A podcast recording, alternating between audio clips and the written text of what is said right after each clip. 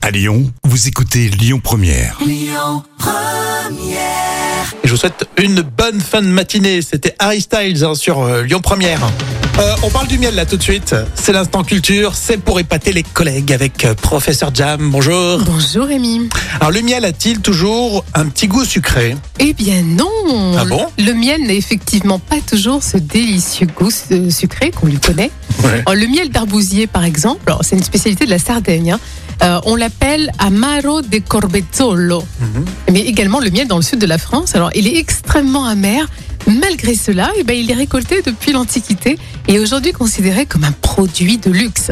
Sauf qu'il est pas bon en fait. C'est ça Il non est pas J'ai bon. j'ai compris ou pas Ouais, il est amer, mais il a des vertus euh, très précieuses. C'est bon le miel. J'aime bien. Ouais, un miel sur- amer, ça doit être Tout particulier. là, ça va être l'automne. On va, on va s'y mettre au miel. Hein. Ah oui, quand on va être bien malade et rhinopharyngite et compagnie, oui.